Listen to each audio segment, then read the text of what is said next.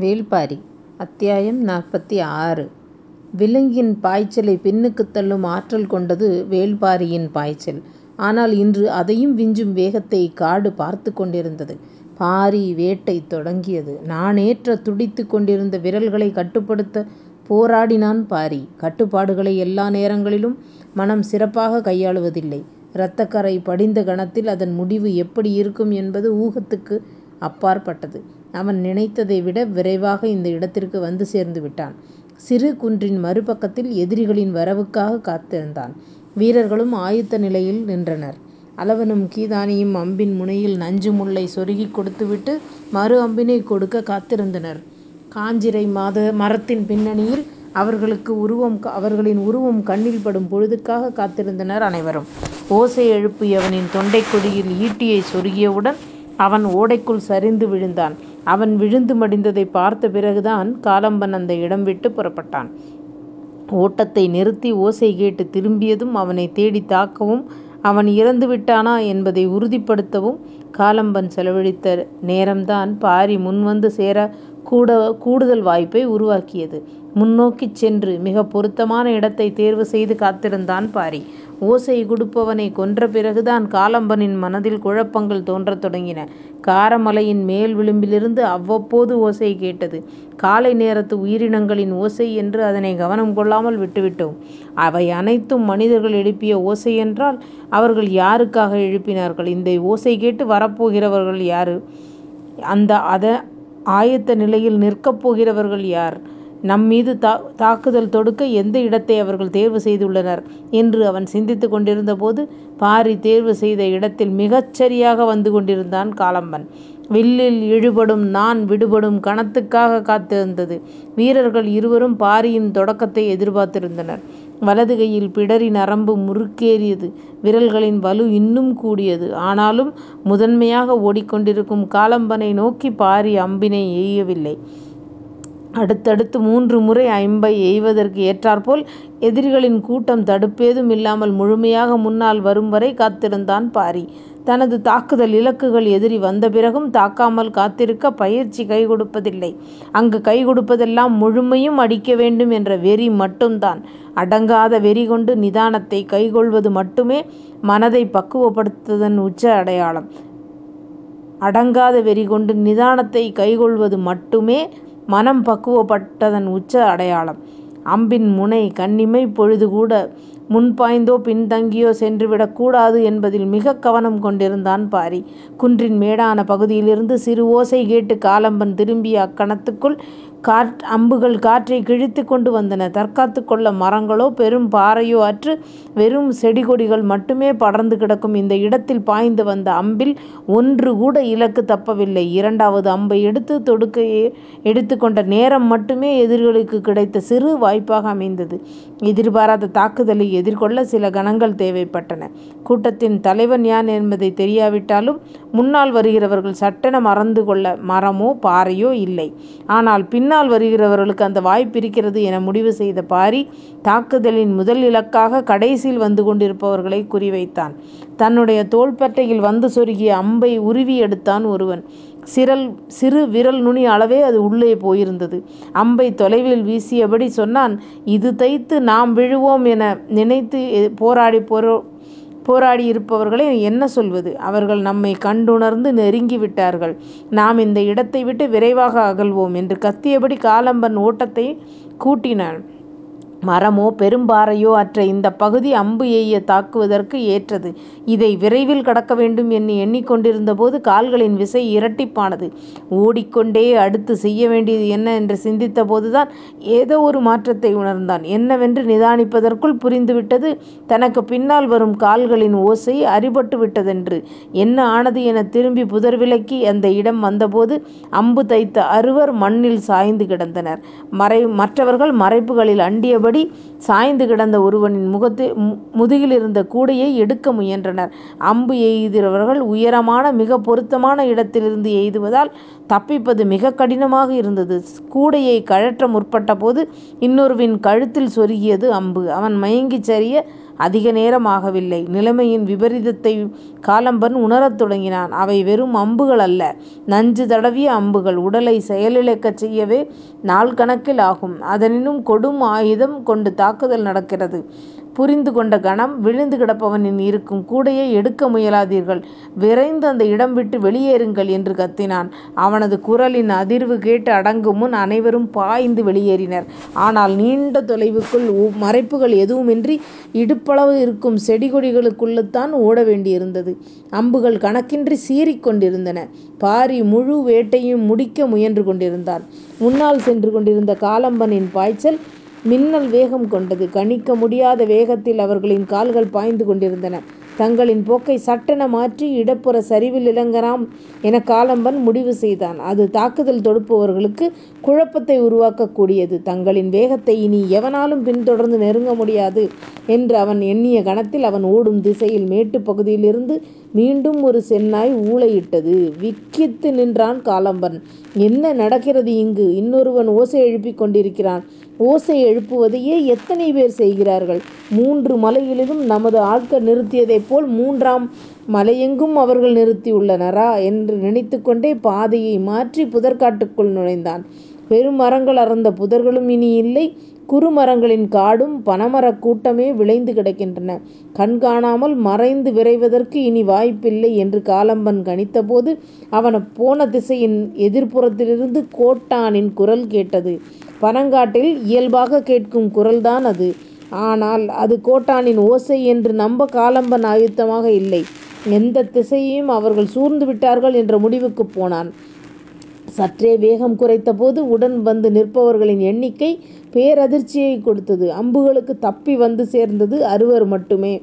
பேரழிவு பத்து பனை தொலைவைத் தாண்டுமுன் நிகழ்ந்து முடிந்து விட்டது. அப்படியென்றால் பரம்பின் வீரர்கள் எவ்வளவு துல்லியமான ஆயுதங்களோடு இருந்திருக்கின்றனர்? மனம் ஒரு கணம் கலங்கியது. மறுகணம் மீண்டது.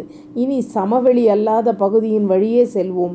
இந்த அறுவர் போதும். அவர்களின் தோளில் இருக்கும் இரு கூடை போதும் என்று எண்ணிக்கொண்டு அதுக்குத் தகுந்த திசையைத் தேர்வு செய்தான் காலம்பன். சற்றே பின்வாங்கி சிற்றோடையைக் கடந்து இடப்புறக் காட்டை ஊடறுத்துச் செல்ல முயன்றான். அவன் வருகைக்காகவே காத்து நின்றான் பாரி. குறிப்பொலிகள் சரியான அடையாளங்களைப் பாரிக்குக் காட்டிக் கொடுத்துக் கொண்டிருந்தன. மிகவும் கவனமாகத்தான் சிற்றோடையில் காலம்பன் இறங்கினான். அதைவிட கவனமாக பாரி அவனை நோக்கி வந்து கொண்டிருந்தான். அடுத்தடுத்து அவர்கள் உள்ளே நுழைந்தனர். காத்திருந்த பாரியின் விரல்கள் நாணை விடுவித்தபோது அம்புகள் சீறியது ஓசை கேட்டதும் எதிரிகள் சிற்றோடையெங்கும் கிடக்கும் பாறை மறைவில் பதுங்கினர். இருவர் மீது அம்பு தைத்தது உறுதி என்று வீரர்கள் சொன்னார்கள். ஆனால் எல்லோரும் பாறையின் மறைவில் பதுங்கியதால் தாக்கப்பட்டவர்கள் எத்தனை பேர் என்று தெரியவில்லை. சற்றே விலகி அவர்களை எதிர்கொள்ளும் முகமாக கிழக்கு திசை நோக்கிப் போக முடிவெடுத்தான் பாரி. புதர்க்காட்டை அழித்துக் கொண்டு ஓடக்கரையோரம் ஓடிய கால்கள் சரிபாதிக்கு மேல் வீழ்த்திவிட்ட மகிழ்வில் வீரர்களின் வேகம் பல மடங்கு அதிகரித்தது. பாரியின் கணிப்பையும் நுட்பத்தையும் வீரத்தையும் ஆவேசத்தையும் அருகிலிருந்து பார்க்கும் இந்தக் கணம் மற்ற நால்வருக்கும் இணையற்றதாக இருந்தது. சிற்றோடையின் கீழ் திசைக்கு வந்ததும் பொருத்தமான இடத்தில் நின்று பார்த்தான் பாரி. தாக்கப்பட்டது இடத்தில் சரிந்து விழுந்தது இருவரே தவிர வேறு யாரும் இல்லை. அதற்குள் எங்கு போனார்கள் என அவர் தேடியபோது கூவல் குடியினரின் ஓசை ஓடையின் மேல்புறத்தில் கேட்டது. காலம்பன் தன் முடிவை மாற்றினான். தேவாங்கு விலங்கை எடுத்துச் செல்வதுதான் தனது நோக்கம். பரம்பின் மக்களைத் தாக்கி அழிப்பது தனது வேலையில்லை என்று சொல்லி வந்த அவன் இப்போது வேறு சிந்தனைக்குப் போனான். தங்களை நோக்கித் தாக்குதல் தொடுப்பவர்களை அழிக்காமல் தங்களால் தேவவாக்கு செல் கொண்டு செல்ல முடியாது என்பது தெரிந்துவிட்டது. எனவே எதிர்த்தாக்குதல் நடத்தும் உத்தியை வகுத்தான். கூடையை சுமந்திருக்கும் இருவர் மலையின் சரிவொன்றில் பதுங்கியிருக்கச் செய்தான். மீதமுள்ள நால்வர் தாக்குதலுக்கு ஆயத்தமாயினர். ஓடையின் மறுகரையில் உள்ள புதர்க்காட்டைக் கிழித்து தாக்குதல் தொடுப்பவர்களைத் தேடி அவர்கள் முன்னேறினர். பச்சைமலைத் தொடரில் ஏறத் தொடங்கி பத்து நாட்கள் ஆகிவிட்டன. ஆனால் இந்த பத்து நாட்களும் பதுங்கியே செயல்பட்டுக் கொண்டிருந்த அவர்கள் முதன்முறையாகத் தாக்குதல் தொடுக்கும் ஆவேசத்தோடு பீறிட்டு ஓடினர். காலம்பன் மரங்களை முறித்து கொண்டு முன்னகர்ந்தான். அவன் கண்ணில் படும் மனிதனை ஒற்றைக் கையால் ஒடித்தெறியும் வேகம் கொண்டான். சற்றும் எதிர்பாராமல் கூடையோடு மலைச்சரிவில் பதுங்கியிருப்பவர்களின் திசையிலிருந்து கூவலோசை கேட்டது. ஓடிக்கொண்டிருந்த காலம்பன் அதிர்ந்து நின்றான். சிற்றோடையில் இருக்கும்போது தங்களைத் தாக்கியவர்கள் இந்த மேட்டின் மீது நின்றுதான் அம்பு எய்தார்கள். அவர்களைத் தேடித்தான் அவன் போய்க் கொண்டிருந்தான். ஆனால் இப்பொழுது தேவவாக்கு விலங்குகளோடு இருப்பவர்களுக்கு ஆபத்து வரப்போகிறது எனத் தெரிந்ததும் மீண்டும் அவர்களை நோக்கித் திரும்பினான். கூவல் குடியினரின் ஓசை கேட்டதும் சிற்றோடையின் கீழ்ப்புறமிருந்த பாரி அதை நோக்கி ஓடத் தொடங்கினான். காலம்பன் ஓடையின் வலப்புறப் புதர்களின் வழியேயும் பாரி ஓடையின் இடப்புற புதர்களின் வழியேயும் ஓடிக்கொண்டிருக்கும் போது ஓசை வந்த திசை நோக்கி மலைக்கு மேலிருந்து இணை சொல்ல முடியாத வேகத்தில் கீழிறங்கிக் கொண்டிருந்தான் நீலன். ஓடையைச் சுற்றியே மீண்டும் மீண்டும் கூவல் குடியினரின் ஓசை கேட்கிறது. அங்கு என்னதான் நடக்கிறது என்பதை புரியாது தத்தளித்தான் பழையன். மலையின் சரிபாதிக்கும் கீழ் தந்தரைக்கு மிக அருகில்தான் அந்த இடம் இருக்கிறது. நாம் வீரர்களோடு அந்த இடம் போவோமா எனத் தோன்றியது. ஒருவேளை வேறு வழியில் அவர்கள் கீழிறங்கி தப்பிக்க முற்பட்டால் என்ன செய்வது? என்று சிந்தித்து மேலேறிப் போகும் திட்டத்தைக் கைவிட்டான். அவர்கள் இறங்க வாய்ப்புள்ள பகுதியைக் கணித்தபடி ஆயத்த நிலையில் நின்றான் வேட்டூர் பழையன். இதுவரை இல்லாத சினம் காலம்பனின் மனதில் உருவெற்றியபடி இருந்தது. இந்த விலங்கை எடுத்துச் சொல்லத்தான் எவ்வளவு இழப்புகளை நாம் சந்தித்துக் கொண்டிருக்கிறோம். எவ்வளவு பெரிய முயற்சியை செய்துள்ளோம். அது வெற்றிகரமாக முடியப்போகும் இறுதி இறுதிக் கட்டத்தில் முற்றிலும் எதிர்பாராத தாக்குதலை எதிர்கொள்ள வேண்டியதாகிவிட்டதே. ஆனாலும் எந்த காரணம் கொண்டும் இந்த முயற்சியில் நாங்கள் தோற்க மாட்டோம். அதையும் மீறி நாங்கள் தோற்க நேர்ந்தால் எங்கள் அத்தனை பேரின் உயிரும் இந்த மலையில் மடிந்தாலும் எம்மில் ஒருவன் அந்த கூடையை சுமந்து பரம்பின் எல்லையைத் தாண்டி வெளியே போவதைத் தடுக்கும் வலிமை எவனுக்கும் இல்லை. காலம்பனின் நாடி நரம்புகள் எல்லாம் கனன்று கொண்டிருந்தன. எதிர்படும் பாறையைக் கையால் குத்தி நொறுக்கி விடும் ஆவேசத்தோடு ஓடிக்கொண்டிருந்தான். சிற்றோடையின் இரு கரைகளிலும் பறவைகள் படபடத்து விலகியபோது இருவரும் உணர்ந்தனர். இணையாக ஓடிவரும் எதிரியை தேவாங்கின் கூடை சுமந்து உட்கார்ந்திருப்பவர்களை நோக்கி பாரி விசைகொண்டு ஓடியபோது எதிரிகளின் ஈட்டி பாரியின் பின்னால் வந்து கொண்டிருந்த வீரன் ஒருவனை சாய்த்தது. ஓடையின் நாணல்களுக்கு இடையில் அம்புகள் இறங்கிக் கொண்டுதான் இருந்தன. காட்டின் தன்மையும் காற்றின் வேகத்தையும் அறிந்து அம்பு எய்வதில் பரம்பின் வீரர்களுக்கு இணை சொல்ல முடியாது. ஆனால் இந்த இரண்டு குறிப்புகளையும் அறியாமலேயே எதிரிகள் எறியும் ஈட்டியின் வெளிமை மரங்களைத் துளைத்துச் செல்வதாக இருந்தது. கூடையோடு பதுங்கியிருந்தவனை நோக்கி பாரியின் அம்புகள் பாய்ந்தபோது எதிர்த்திசையில் ஓடி வந்து கொண்டிருந்த எதிரிகளின் மீது நீலனின் ஈட்டி இறங்கியது. மேலிருந்து வந்த வேகத்தில் இணையற்ற விசையோடு எறியப்பட்ட ஈட்டி எதிரியின் மார்பில் தைத்து அம்பினைப் போல் நின்றபோது அவர்கள் எறிந்த ஈட்டி பாரியோடு வந்து கொண்டிருந்த இன்னொரு வீரனின் பா மார்பைத் துளைத்து வெளியேறியது. சூழலை யாராலும் கணிக்க முடியவில்லை. பின்னால் வந்தவர்கள் பதுங்கினார்களா? வீழ்ந்தார்களா? மறைந்தார்களா? என காலம்பனால் கணிக்க முடியாததைப் போல பாரியாலும் கணிக்க முடியவில்லை. அளவனும் கீதானியும் ஓட்டத்துக்கு ஈடு கொடுக்க முடியாமல் தொலைவில் ஓடி வந்து கொண்டிருந்தனர்.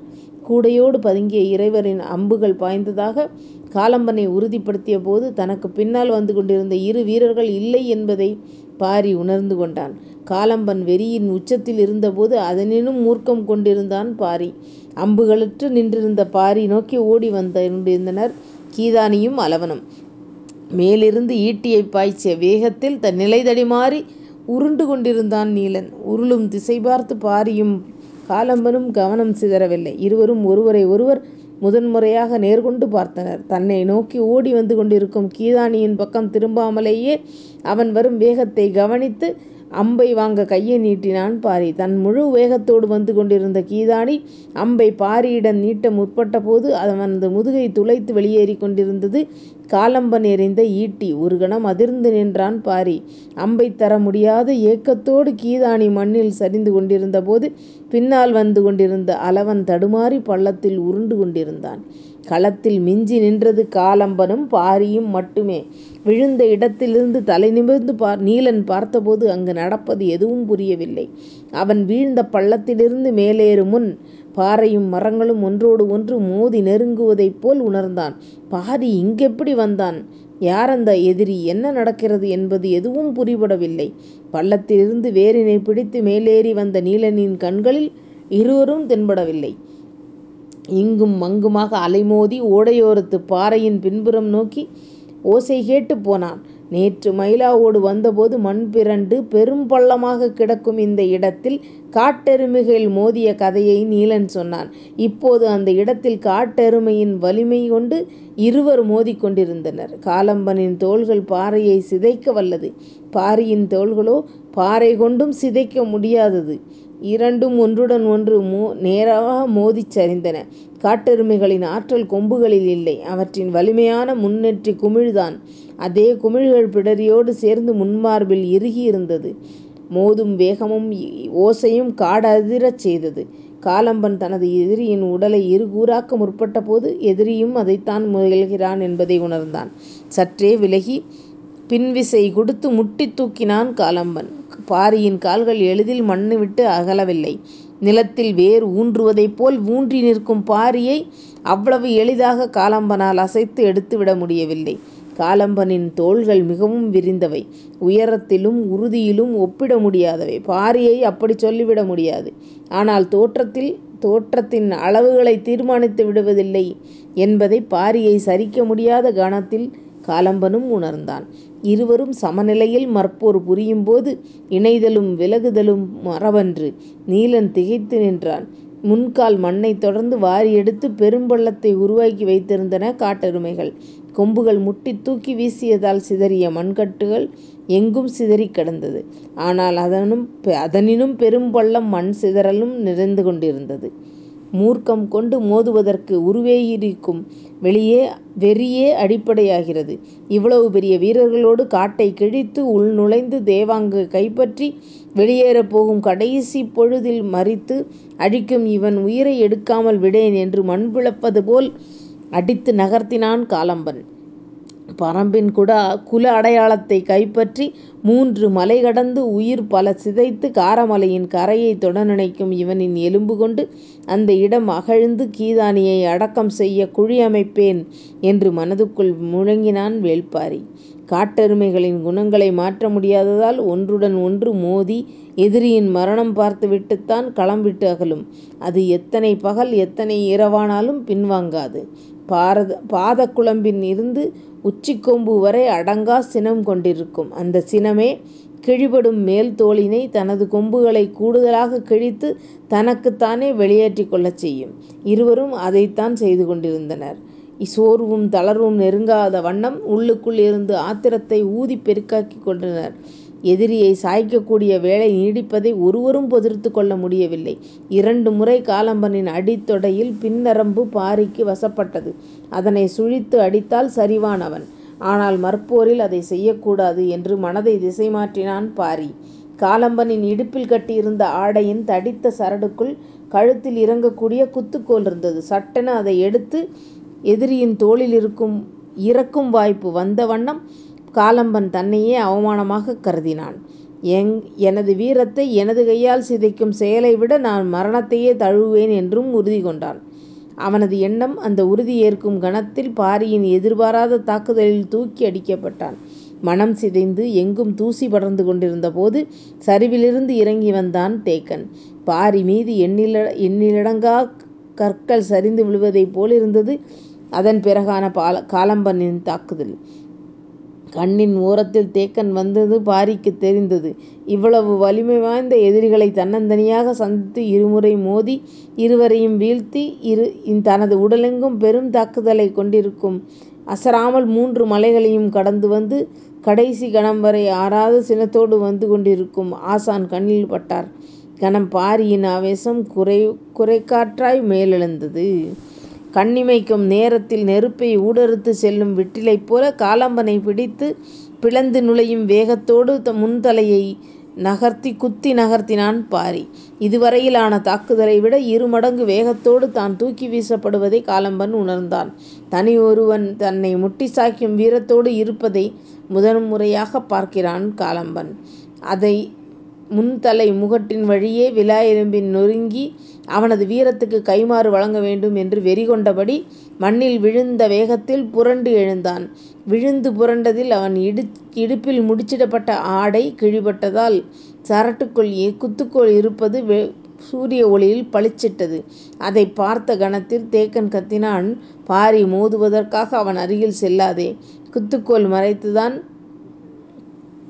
என்று கத்தியபடி தனது இடுப்பிலிருந்து குருவாளைத் தூக்கி வீசினான். வெறிகொண்ட பாரியின் கண்கள் காலம்பனையே பார்த்துக் கொண்டிருந்தன. குருவாள் எங்கு விழுந்ததென்று தெரியாது. விழுந்த கணம் வீரர்கள் வெகுண்டெழுந்த காலம்பன் பாரியின் மீது பாயப்போகும் கணத்தில் பின்னாலிருந்து கத்திய கிழவனின் குரல் மனதை இடியெனத் தாக்கியது. எழும் புழுதிக்கு நடுவே உறையவைக்கும் சொல்லாக அது இருந்தது. சற்றே தடுமாறி அவன் சொல்லிய சொல்லை மீண்டும் ஒருமுறை நினைவுபடுத்தினான். அவனது தாக்குதலை எதிர்கொள்ள பாரி நின்றபோது காலம்பனின் வாய் உச்சரித்துச் சொன்ன பெயர் பாரி. நான் பாரி என்னும் மாமனிதனோடா இவ்வளவு நேரம் மோதிக் கொண்டிருந்தேன்? மனம் நம்ப மறுத்தது. எதிரியை பாரியாக எண்ணத் தொடங்கிய கணத்திலிருந்து அவனது ஆவேசம் உதிரத் தொடங்கியது. அடிபட்ட அடிவேர் அறுபட்ட மரம்போல் அவன் உணர்ந்தான்.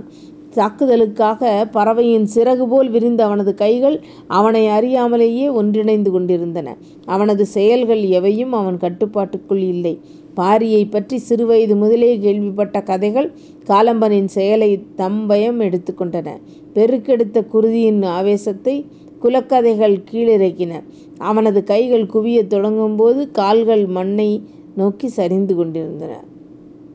அடுத்த அத்தியாயம் நாளைக்கு பார்க்கலாமா?